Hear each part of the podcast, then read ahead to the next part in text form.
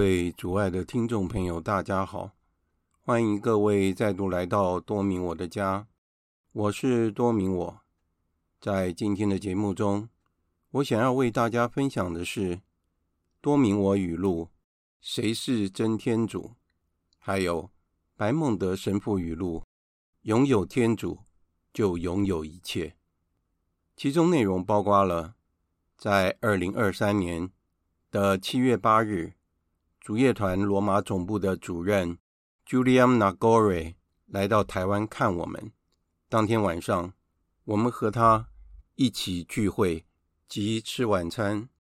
他告诉我们，教宗监督和主业团在全世界发展的情况，让我们觉得非常的欣慰。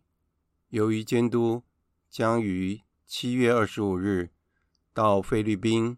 访问七天，然后再转到印尼访问，所以我就在前几天写了一封信给监督，我想要问他什么时候会到我们的区域来，顺便来拜访台湾。就在当天晚上，有两位独生团员刚从耶路撒冷的萨克逊参加年度课程回来，而且还带给我们来自加尔默罗山的念珠，所以让我们谈到有关厄里亚力战巴尔先知的故事。这个故事让我想起了过去外婆曾经对战鸡童，因为外婆住在田中，他们家对面时常会有鸡童来到邻居家来做法，所以他觉得非常的恼人，也非常的吵闹。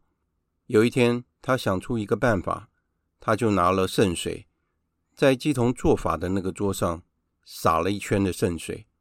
结果当天晚上，鸡童要做法的时候，跳也跳不起来了。这个就是我外婆告诉我们的一个真实故事。今天的内容还包括基督宗教的挑战，以及拥有天主就拥有一切。以下就是今天节目的内容。在旧约圣经中，《列王纪上》的第十八章有一段脍炙人口的故事，那就是厄里亚先知独自一人力战四百五十个巴尔先知。我很喜欢这段故事，而且这样的故事从古到今似乎都没有间断过，而且。不断的重演，人们不断的询问：什么才是真的信仰？谁才是真的神呢？如果我们花了一辈子的时间押错了宝，那到了我们过世的时候才发现真相，那真是划不来呢。这个故事是这样的：在当时，以色列国经过了三年的干旱，有上主的话。传给厄里亚先知说：“你去见阿哈布，也就是当时以色列的国王。我要在这地上降雨。”厄里亚就去见阿哈布。那时，撒玛黎雅正遭遇严重的饥荒。厄里亚原本以为只有他一人是敬畏亚威真天主的，但是没有想到，当时伊泽贝尔杀害了上主的先知时，奥巴迪亚原本是一位很敬畏上主的人，他收容了将近一百个先知，每五十个人分藏在一个山洞里，私底下提供他们饮食。因为奥巴迪亚是阿哈布的家宰，厄里亚要他去通报阿哈布，厄里亚已经来到了此地，奥巴迪亚。于是就前往会见阿哈布，告诉了他这个消息。阿哈布就去迎接厄里亚。阿哈布一见到厄里亚，就对他说：“叫以色列遭灾难的人，不就是你吗？”厄里亚回答说：“我不是叫以色列遭灾难的人，而是你和你的富家，因为你们抛弃了上主的诫命。”归顺了巴尔邪神。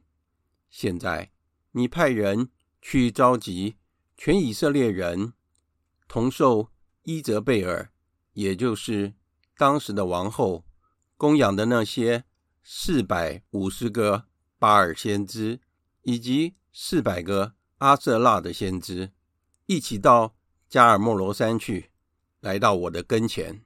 阿哈布便派人召集了。所有的以色列子民也聚集了那些先知，一起来到加尔默罗山上。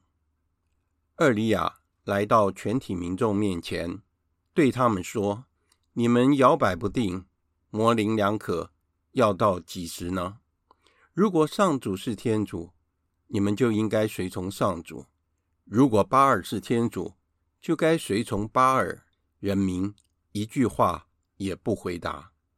厄里亚对人民说：“上主的先知只剩下我一个人了，巴尔的先知却有四百五十人。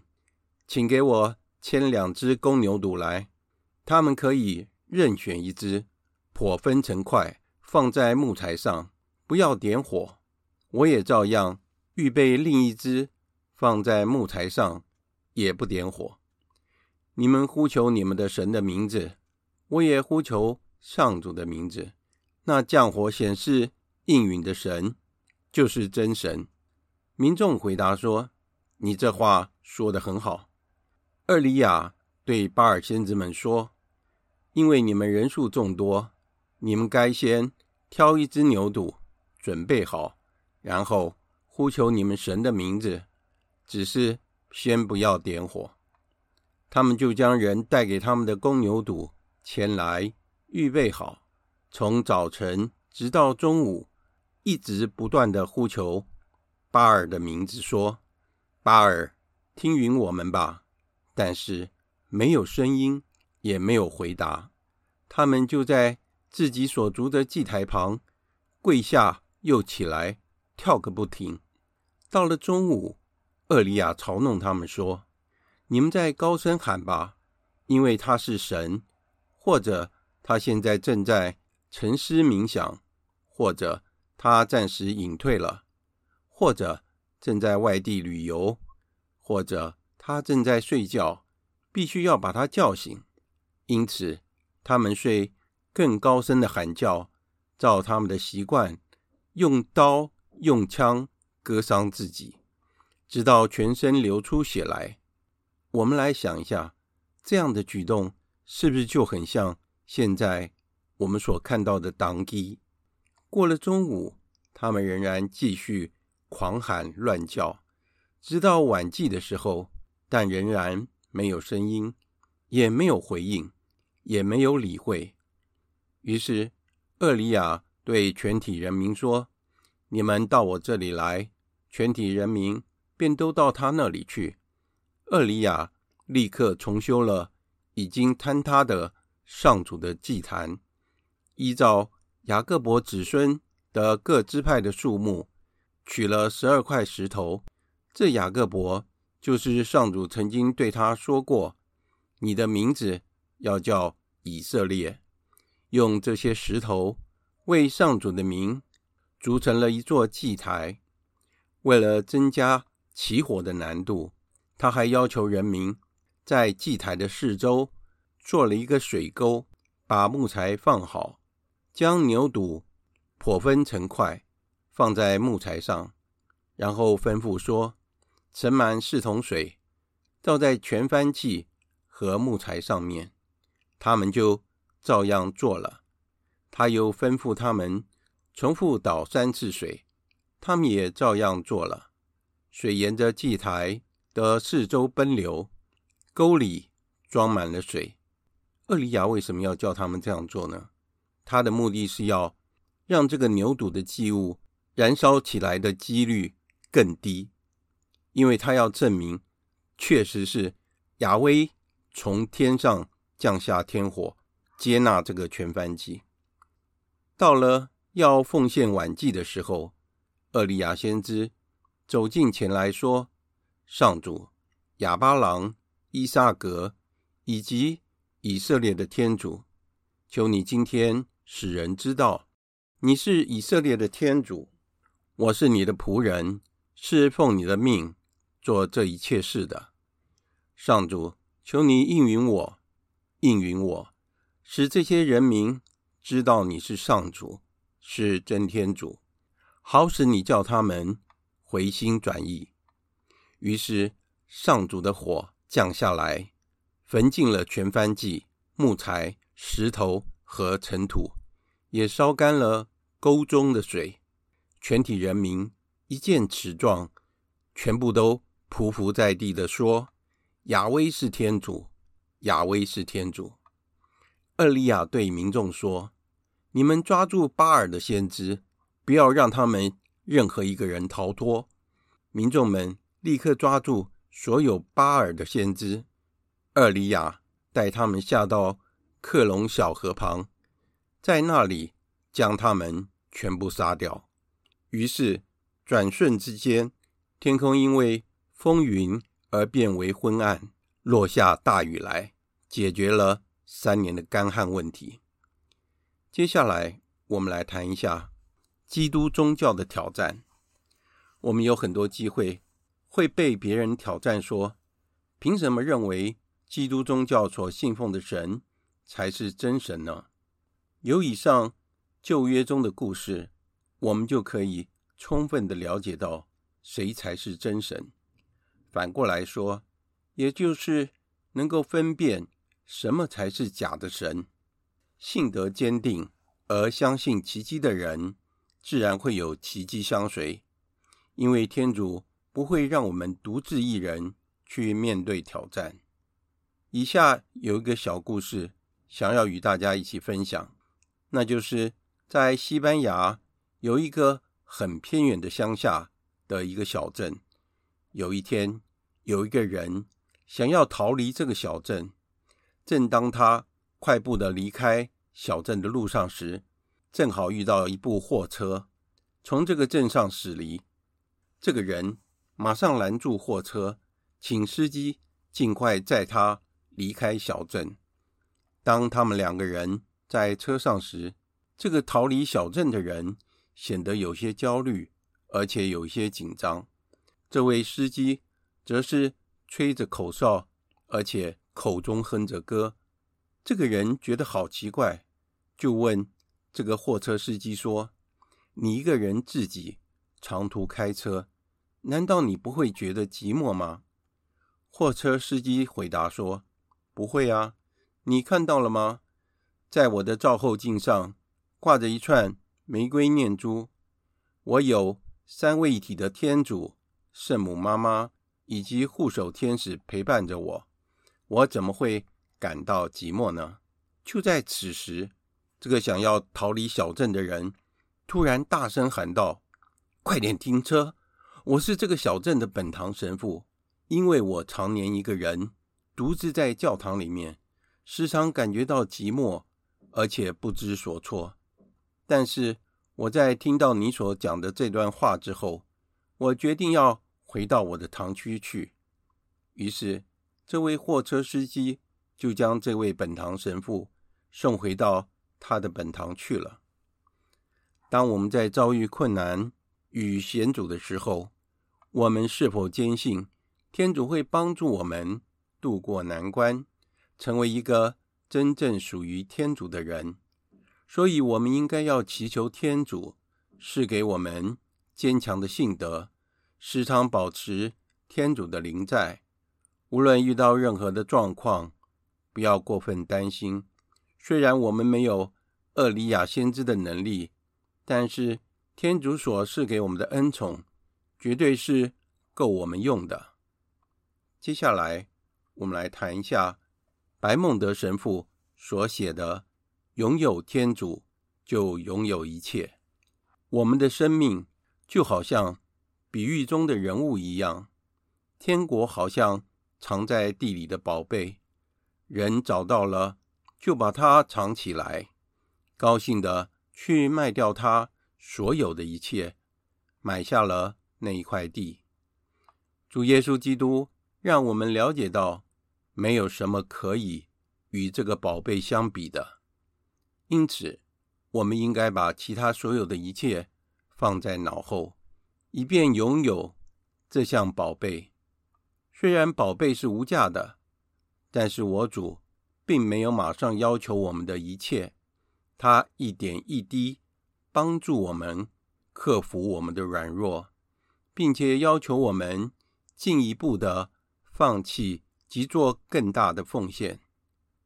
我们最初的自我奉献是受到爱的启发，在我们发现的第一份喜乐时，他希望我们能永远保持从爱中涌现的喜乐，无论是在旅途的开始。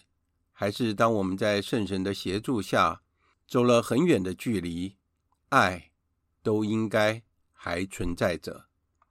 有时候你曾听到我多次提及这一点：爱被形容成为朝向自我满足的行动，或仅仅是一种自私的实践自己人格的途径。而我经常告诉你，爱不是这样的。真正的爱要求一个人走出自我，交付自己。真正的爱应该带着喜乐，一种扎根于十字架的喜乐。每一个基督徒都应该寻求主基督，借由交谈及聆听来认识他，以便能爱他。在相爱的过程中，也会发生同样的情况。这对夫妇必须花时间相互了解，因为如果他们不这样做，他们就不会爱上对方的。而且，我们的生活，我的孩子，是一种爱。让我们不要给自己太多的恐惧，让我们毫无保留的把自己奉献给天主和所有的灵魂。如果我们企图，设定限制，就开始讨价还价了。让我们提醒自己，我们应该奋斗去爱，意思是，在我们的职责中，以自我牺牲，愉快地超越自己。如果你拥有了天主，你就拥有了一切。今天的节目就在这里结束了，感谢大家的收听，我们下次再会。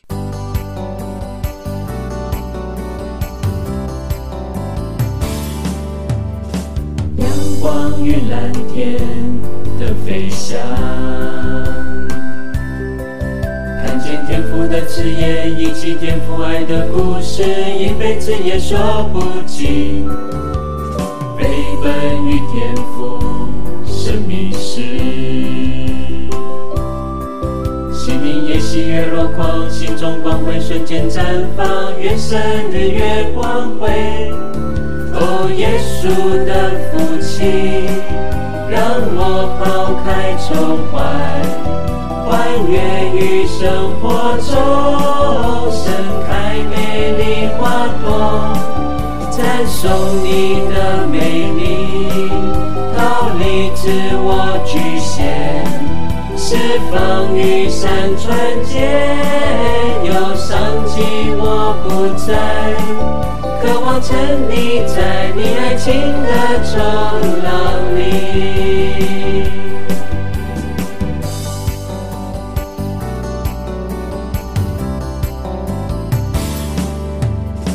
阳光与蓝天的飞翔。看见天父的慈颜，引起天父爱的故事，一辈子也说不尽。飞奔于天父生命史，心灵也喜悦若狂，心中光辉瞬间绽放，愿圣日月光辉。哦，我们的天赋，看尽属世君王，期盼你的。爱情会见你的光芒，漫游世间乡村，无法寻获希望，满足心中期待，唯有爱的拥抱，藏住心灵在你爱情中的喜乐。